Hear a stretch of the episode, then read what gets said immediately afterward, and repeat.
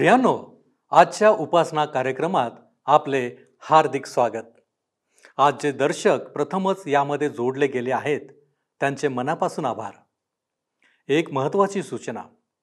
येणाऱ्या दिवसात आम्ही संपूर्ण भारतभर पवित्र बायबलवर आधारित एक प्रश्न मंजुषा म्हणजेच बायबल क्विजचे आयोजन करणार आहोत. त्यासाठी येणाऱ्या दिवसात आपण लवकरच एजरा नेहम्या आणि एस्तेर या पुस्तकांचा अभ्यास सुरू करणार आहोत. कृपया आपण याची नोंद घ्यावी.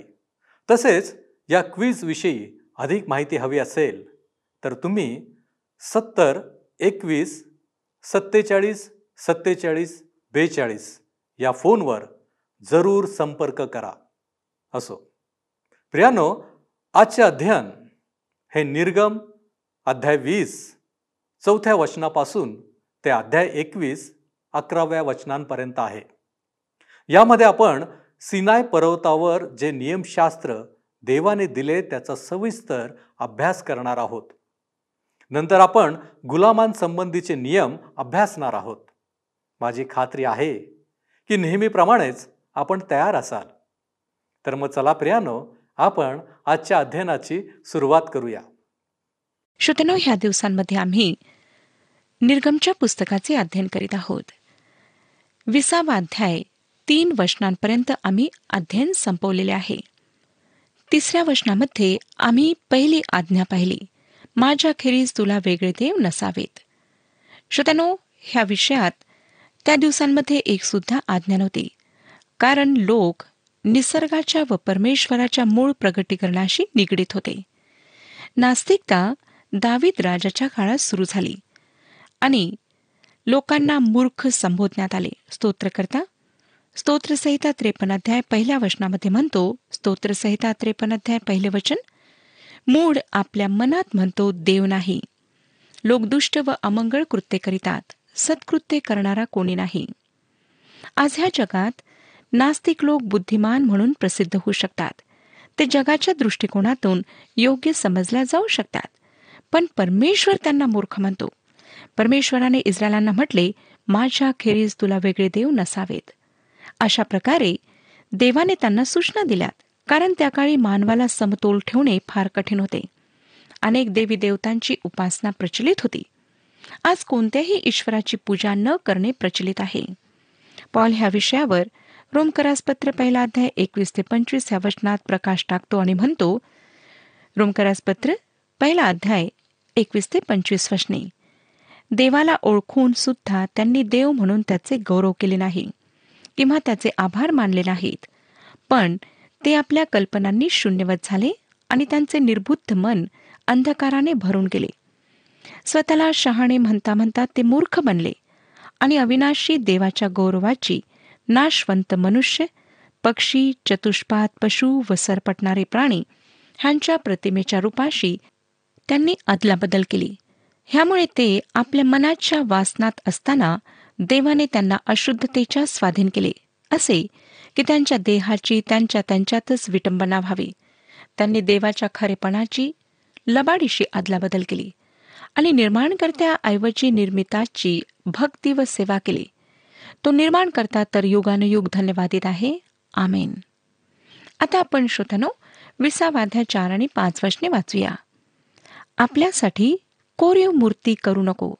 वर आकाशातील खाली पृथ्वीवरील व पृथ्वीखालच्या जलातील कशाचीही प्रतिमा करू नको. त्यांच्या पाया पडू नको किंवा त्यांची सेवा करू नको. कारण मी तुझा देव परमेश्वर ईर्षावान देव आहे. जे माझा द्वेष करीतात त्यांच्या मुलांना तिसऱ्या चौथ्या पिढीपर्यंत वडिलांच्या अन्यायाबद्दल शासन करीतो. काही लोकांना वाटत असेल की आज हा भाग किंवा ही आज्ञा आम्हाला लागू पडत नाही. परंतु पॉल कलसेकरासपत्र तिसरा अध्याय पाचव्या वचनामध्ये सांगतो कलसेकरासपत्र तिसरा अध्याय पाचवे वचन तर पृथ्वीवरील तुमचे अवयव म्हणजे जार कर्म अमंगळपणा काम वासना कुवासना व लोभ ह्याला मूर्तीपूजा म्हणावे हे जीवे मारा. बरेच लोक प्रत्यक्षपणे दारूशी संबंधित जे ग्रीक व रोमन दैवत होते त्यांची पूजा करीत नव्हते. पण ते दारूच्या शिशीची पूजा करीत होते. आज आमच्या देशात लाखो करोडो लोक दारू पितात. आपण हे ओळखा किंवा नाही परंतु अनेक करोडो लोक दारूच्या आणि लैंगिक बाबींशी संबंधित असलेल्या दैवतांची पूजा आज करीत आहेत. काही लोक पैसा सुंदरता उच्च पदवी शिक्षण ह्यांची पूजा करीतात. ज्या कशाला श्रोत्यानो आपण आपला वेळ आपले मन आणि आपला आत्मा देता ते आमचे दैवत बनते. परमेश्वर म्हणतो की माझ्याखेरीज तुला वेगळे देव नसावेत. नंतर पुढे सातव्या वचनामध्ये आम्हाला पुढची आज्ञा वाचायला मिळते. सातवा वचन तुझा देव परमेश्वर ह्याचे नाव व्यर्थ घेऊ नको कारण जो परमेश्वराचे नाव व्यर्थ घेईल त्याची तो गय करणार नाही. परमेश्वर पवित्र आहे. आणि त्याचे नाव आम्ही व्यर्थ घेऊ नये. नाहकच आम्ही त्याच्या नावाचे उच्चारण करू नये. आता चौथी आज्ञा आठ ते अकरा वचनांमध्ये आम्हाला वाचायला मिळते. शब्दात दिवसाची आठवण ठेवून तो पवित्रपणे पाळ. सहा दिवस श्रम करून आपले सर्व कामकाज कर. पण सातवा दिवस तुझा देव परमेश्वर ह्याचा शब्दात आहे म्हणून त्या दिवशी कोणतेही कामकाज करू नको. तू तुझा मुलगा तुझी मुलगी तुझा दास तुझी दासी तुझी गुरेढोरे व तुझ्या वेशीच्या आत असलेला उपरी ह्यांनीही करू नये. कारण सहा दिवसात परमेश्वराने आकाश पृथ्वी समुद्र व त्यातील सर्व काही निर्माण केले आणि सातव्या दिवशी विसावा घेतला.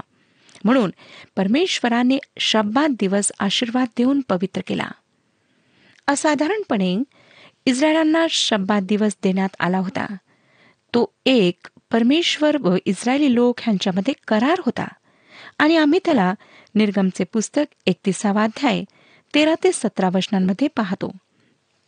मला वाटतं श्रोतानो विशिष्ट एखादा दिवस महत्त्वाचा नव्हता. आम्ही सप्ताहाचा पहिला दिवस शब्दात मानतो. परंतु तो दिवस तोच असावा हे आवश्यक नाही. आम्ही ह्यासाठी मानतो कारण त्या दिवशी आमचा प्रभू येशू आमचा तारणारा पुनरुत्थित झाला. जिवंत झाला. आणि त्याविषयी आम्ही पुढे ह्या निर्गमच्या पुस्तकामध्ये पाहणार आहोत. मानवाचा मानवाशी संबंध ह्याविषयी जो भाग आम्हाला सांगतो त्या भागाचा अभ्यास आम्ही आता करणार आहोत आणि त्याची सुरुवात घरातून होते. बारावं वचन बघा. विसावाध्याय बारावे वचन. आपल्या बाबाचा व आपल्या आईचा मान राख. म्हणजे जो देश तुझा देव परमेश्वर तुला देत आहे त्यात तू चिरकार राहशील. माता पिता त्यांच्या लेकरांकडून आदर मान व सन्मान प्राप्त करण्याकरिता योग्य असायला हवेत. ह्या आज्ञेविषयी श्रोत्यानो आम्ही नंतर अधिक पाहणार आहोत. तेरावं वचन सांगतं खून करू नको. काही लोक ह्या आज्ञेचा उपयोग करून म्हणतात की ख्रिस्ती विश्वासणाऱ्यांनी लढाईमध्ये किंवा सैनिकामध्ये भरती होऊ नये. ही आज्ञा राष्ट्राला नाही हे लक्षात घ्या परंतु वैयक्तिकपणे देण्यात आलेली आहे. एका व्यक्तीने दुसऱ्या व्यक्तीला जीवे मारू नये. ह्याचा लढाईतल्या सैनिकांशी व गुन्हेगाराला देण्यात येणाऱ्या देहांत शिक्षेशी काही संबंध नाही. ही आज्ञा प्रत्येक व्यक्तीसाठी आहे. ती खुनाविषयी बोलते ज्याविषयी प्रभू येशू ख्रिस्ताने सांगितले. असा खून जो क्रोधामुळे किंवा ईर्षेमुळे वैरभावामुळे करण्यात येतो. आम्हाला आमच्या भावाशी सुद्धा क्रोधिष्ट व्हायचे नाही. आता सातवी आज्ञा चौदावं वचन बघा. व्यभिचार करू नको. विवाहाविना लैंगिक संबंध ठेवणे म्हणजे व्यभिचार करणे होय. परमेश्वर हे स्पष्ट करतो. आज लोकांना वाटतं की परमेश्वराने ही आज्ञा बदलली आहे. परंतु श्रोतांनो लक्षात घ्या की ही आज्ञा तिथेच आहे. ही बदललेली नाही. आणि जी व्यक्ती व्यभिचार करते तिचा न्याय परमेश्वर करणार आहे. पुढे आठवी आज्ञा चोरी करू नको. पंधराव्या वचनामध्ये ही आज्ञा आम्हाला वाचायला मिळते.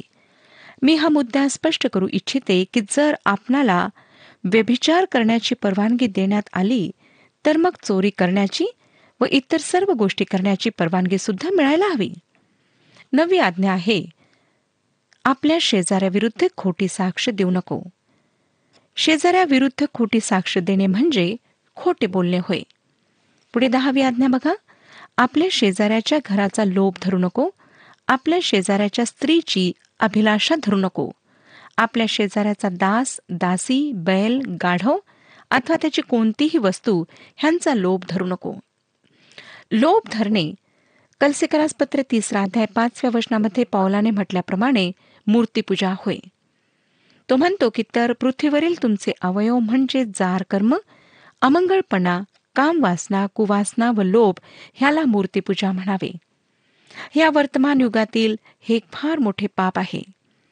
या दहा आज्ञांना दुसऱ्या दृष्टिकोनातून अभ्यासण्याचा प्रसंग आम्हाला पुढे मिळणार आहे. श्रोत्यानो देवाने इस्रायलांना नैतिक तत्वे दहा आज्ञांच्या रूपात दिलीत परंतु ह्याही पेक्षा अधिक काही नियमशास्त्रात आहे.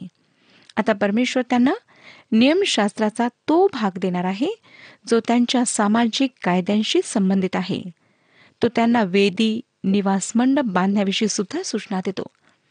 निवास मंडपातील सेवेविषयी लेवेच्या पुस्तकात विस्तृतपणे सांगण्यात आलेले आहे. हे सर्व नियमशास्त्राचा भाग आहे आणि हे सर्व एकाच विभागात मोडते.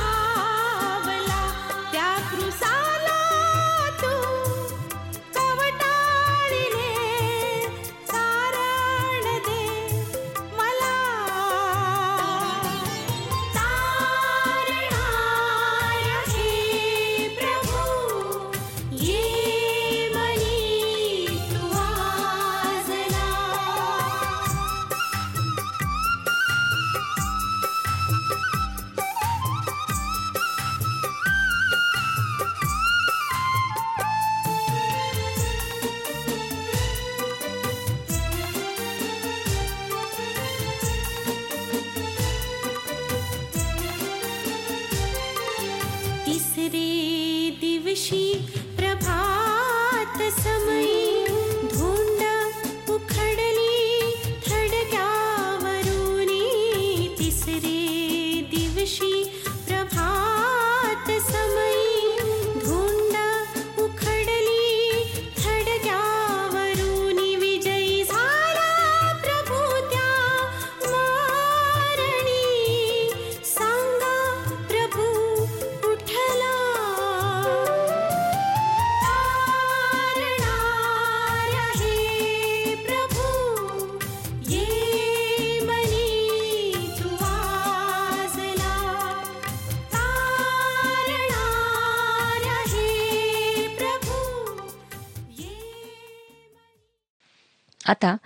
अठरा आणि एकोणीस वर्षने आम्हाला सांगतात. मेघगर्जना होत आहे विजा चमकत आहेत करण्याचा नाद होत आहे आणि पर्वतातून धूर चढत आहे असे सर्व लोकांच्या दृष्टीस पडले. आणि हे पाहून त्यांचा थरकाप झाला व ते दूर उभे राहिले. आणि मोशेला म्हणाले आमच्याशी तूच बोल म्हणजे आम्ही ऐकू. देव आमच्याशी न बोलो तो बोलला तर आम्ही मरू. श्रोत्यानो ह्या ठिकाणी आम्हाला दिसतं की लोक कशा प्रकारे भयभीत झालेत आणि ते दूर उभे राहिलेत. विसावं वचन? तेव्हा मोशे लोकांना म्हणाला भिऊ नका. कारण तुमची परीक्षा पाहावी आणि त्याचे भय तुमच्या मनात राहून तुम्ही पाप करू नये ह्यासाठी देव आला आहे. नियमशास्त्राने फार उच्च स्तर ठेवलेला आहे. देवाचे नियमशास्त्र परिपूर्ण आहे. ते परिपूर्णतेची मागणी करते. ते आपण पाळून तारण प्राप्त करण्याचा प्रयत्न करीत असाल तर प्रथम आपणाला परिपूर्ण व्हावे लागेल. जर श्रोत्यानं आपण परिपूर्ण नाही तर नियमशास्त्राद्वारे आपण तारण प्राप्त करू शकत नाही. मी परमेश्वराचे आभार मानते कारण त्याच्या कृपेखाली माझ्यासारख्या पापी स्त्रीला त्याने घेतले आणि त्याने मला तारण दिले.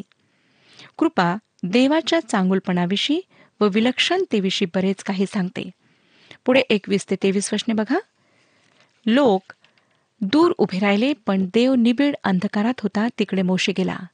तेव्हा परमेश्वर मोशेला म्हणाला तू इस्रायल लोकांना सांग मी तुमच्याशी आकाशातून भाषण केले ते तुम्ही प्रत्यक्ष पाहिले आहे.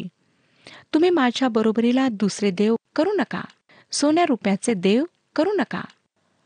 इस्रायली लोकांसमोर परमेश्वर अशा प्रकारे का प्रगट झाला हे पाहणे फार महत्त्वाचे आहे. मला वाटतं की परमेश्वर त्यांच्या मनावर हे बिंबवू इच्छितो की तो जिवंत परमेश्वर आहे. लक्षात ठेवा की हे लोक मिसरमध्ये चहूकडे दुसऱ्या देवी देवतांची पूजा होत असलेल्या ठिकाणी वाढले होते. ते देवी देवतांची पूजा करणारे होते व आहेत हे आम्हाला नंतर दिसेल. ते निर्माणकर्त्याला सोडून निर्मितीची पूजा करणारे होते. परमेश्वर पूर्वी कधीही नव्हता तितका आता त्यांच्या जवळ येत आहे. आता तो त्यांना वेदी संबंधाने सूचना देतो. परमेश्वराने इस्रायलांना दहा आज्ञा दिल्यात व आता आज्ञांसोबत तो त्यांना वेदी संबंधाने सूचना देत आहे. वेदी अर्पणासाठी उपयोगात आणल्या जाणार होती. वेदी ख्रिस्ताच्या वधस्तंभाविषयी व जे रक्त त्याने त्यावर सांडवले त्याविषयी बोलते. निवास मंडप बनविण्यापूर्वी ही वेदी त्यांनी बनवली होती. अर्थातच जेथे कोठे ते गेलेत तेथे त्यांनी तशा प्रकारची वेदी बनवली. चोवीसावं वचन माझ्यासाठी एक मातीची वेदी कर आणि तिच्यावर आपली शेरडे मेंढरे व गुरेढोरे ह्यांची होमारपणे व शांतरपणे कर. जेथे जेथे माझे नाम स्मरण व्हावे असे मी करेन तेथे तेथे मी तुझ्याकडे येऊन तुला आशीर्वाद देईन. ह्या विधीवर पापबली अर्पण करण्याचा उल्लेख कोठेच नाही. शांतरपणे दर्शवितात की मानवाला अशा अर्पणाची आवश्यकता आहे जे त्याचा देवाशी मेल करू शकतील. ख्रिस्ताने वधस्तंभावरील रक्ताद्वारे शांती स्थापित केली.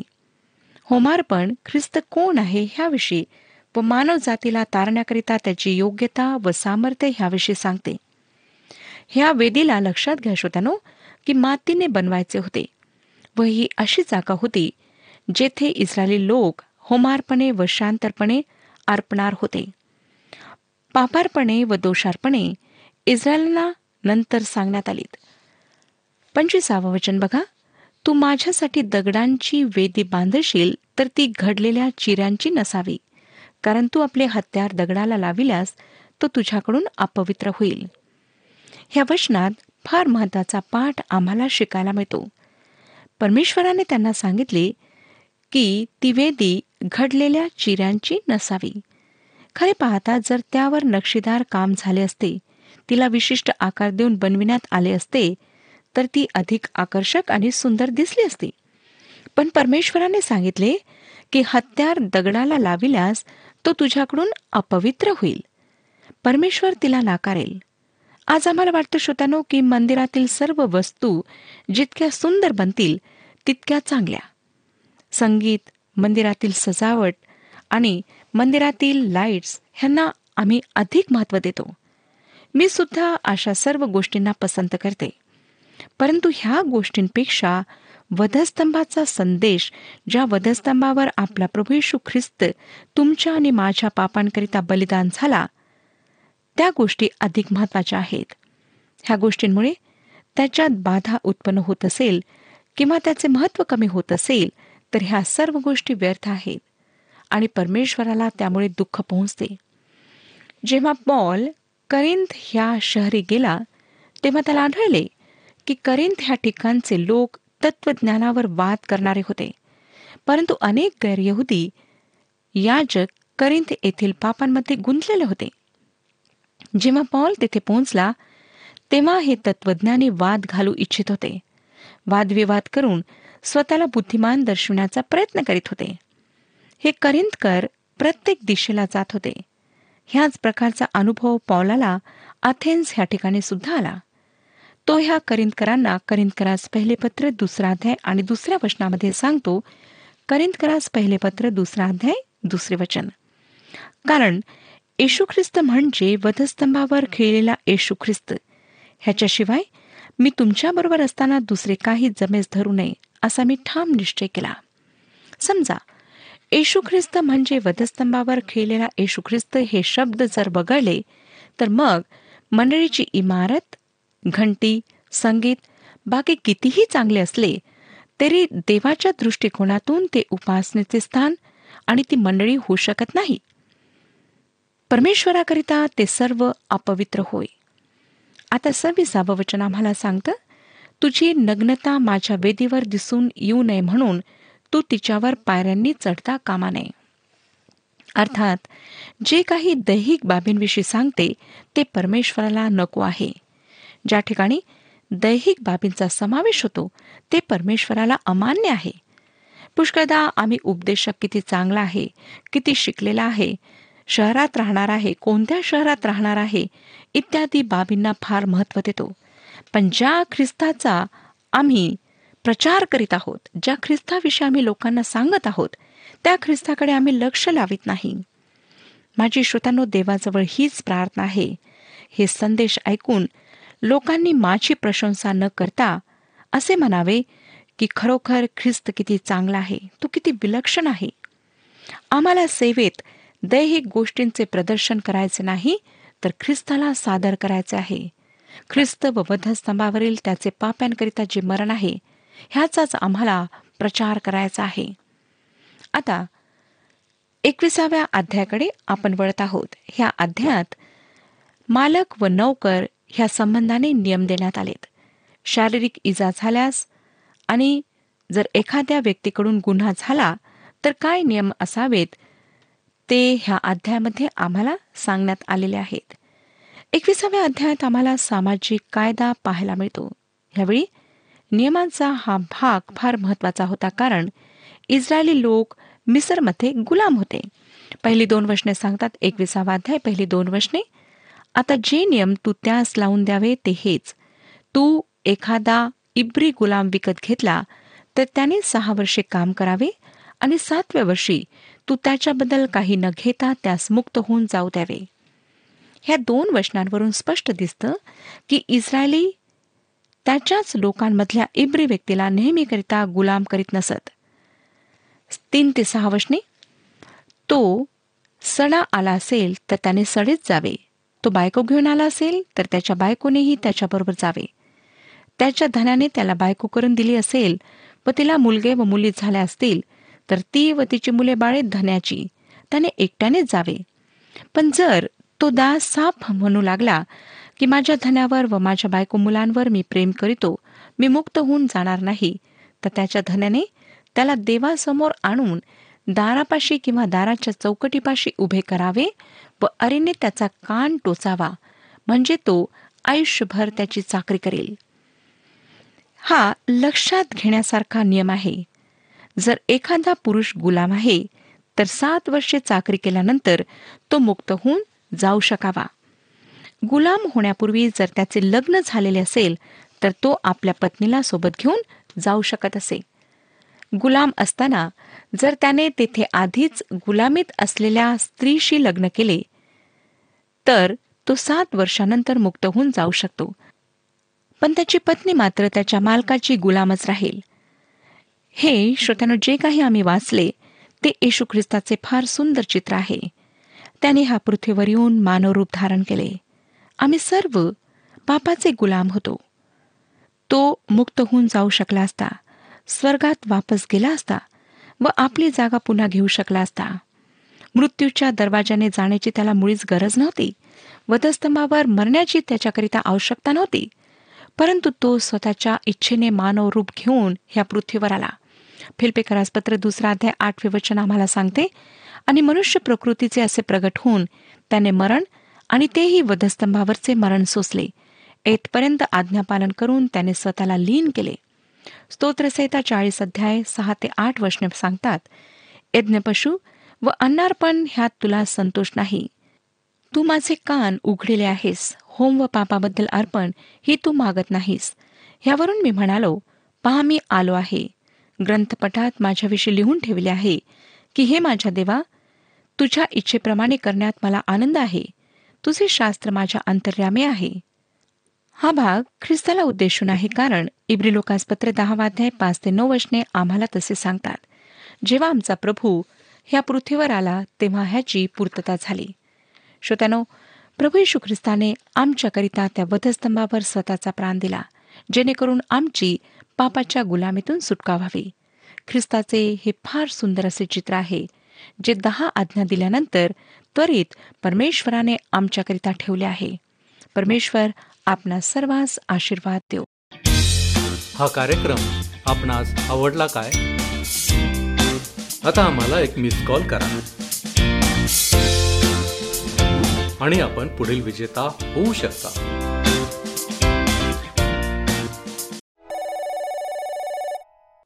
प्रियानो आमच्या जीवनात आम्ही देवाला ओळखावे आणि त्याला गौरव द्यावे हे अगत्याचे आहे. आणि परमेश्वर देखील आमच्यापासून हेच अपेक्षित करीत असतो. त्याबरोबरच आम्ही हे देखील लक्षात ठेवावे की परमेश्वर देव हा ईर्ष्यावान देव आहे. नियमशास्त्र परिपूर्ण आहे आणि ते परिपूर्णतेची मागणीही करते. तरी पण नियमशास्त्र आमचे तारण करू शकत नाही. शेवटी आम्ही गुलामगिरीबद्दल नियम पाहिले. होय प्रभू येशू ख्रिस्ताने आम्हाला पापाच्या गुलामगिरीतून बाहेर काढले आहे. त्याची इच्छा हीच आहे की आम्ही पुन्हा त्या गुलामीत परतू नये. प्रियानो देवाची ही योजना महान आहे. फक्त त्यावर विश्वास ठेवा आणि विसंबून राहा. आम्ही आज्ञांचे पालन करावे आणि त्याला संतोष द्यावा ही त्याची इच्छा आहे. आपण प्रार्थना करू. आमच्यावरती प्रीती करणाऱ्या आमच्या महान प्रेमळ परमेश्वरा आम्ही तुझ्या चरणापाशी आलेलो आहोत. जे नियम आणि आज्ञा तू आम्हाला दिलेले आहेत त्याच्याद्वारे प्रभूजी आमचं जीवन व्यवस्थित आम्ही जगावं ही तुझी इच्छा आहे. आणि बापा आम्ही ज्यावेळेस तुझ्या आज्ञाचं पालन करतो आम्ही तुझी इच्छा परिपूर्ण करण्यासारखे आहे. आणि म्हणून प्रभू परमेश्वर देबप्पा ज्या गुलामगिरीमधून म्हणजेच पापाच्या गुलामीतून तो आम्हाला बाहेर काढलेला आहेस त्याच्यामध्ये आम्ही पुन्हा अडकू नये. ह्याच्यासाठी आम्ही तुझ्या आज्ञांचं पालन करणं गरजेचं आहे आवश्यक आहे. आणि म्हणून प्रभूजी तू आम्हाला सहाय्य कर. आमच्यामधील सर्व उणीवा तू काढून टाक. तुझ्यामध्ये आम्हाला बलवान कर सशक्त कर. आणि म्हणूनच आम्ही स्वतःला तुझ्या पवित्र हातामध्ये सोपवतो. तू आम्हाला सहाय्य कर. येशू ख्रिस्त आमचा प्रभू. याच्याद्वारे मागतो म्हणून तू ऐक. आमेन. देवाचे भय धरा. त्याच्या आज्ञा पाळा. प्रभू आपणास सहाय्य करो.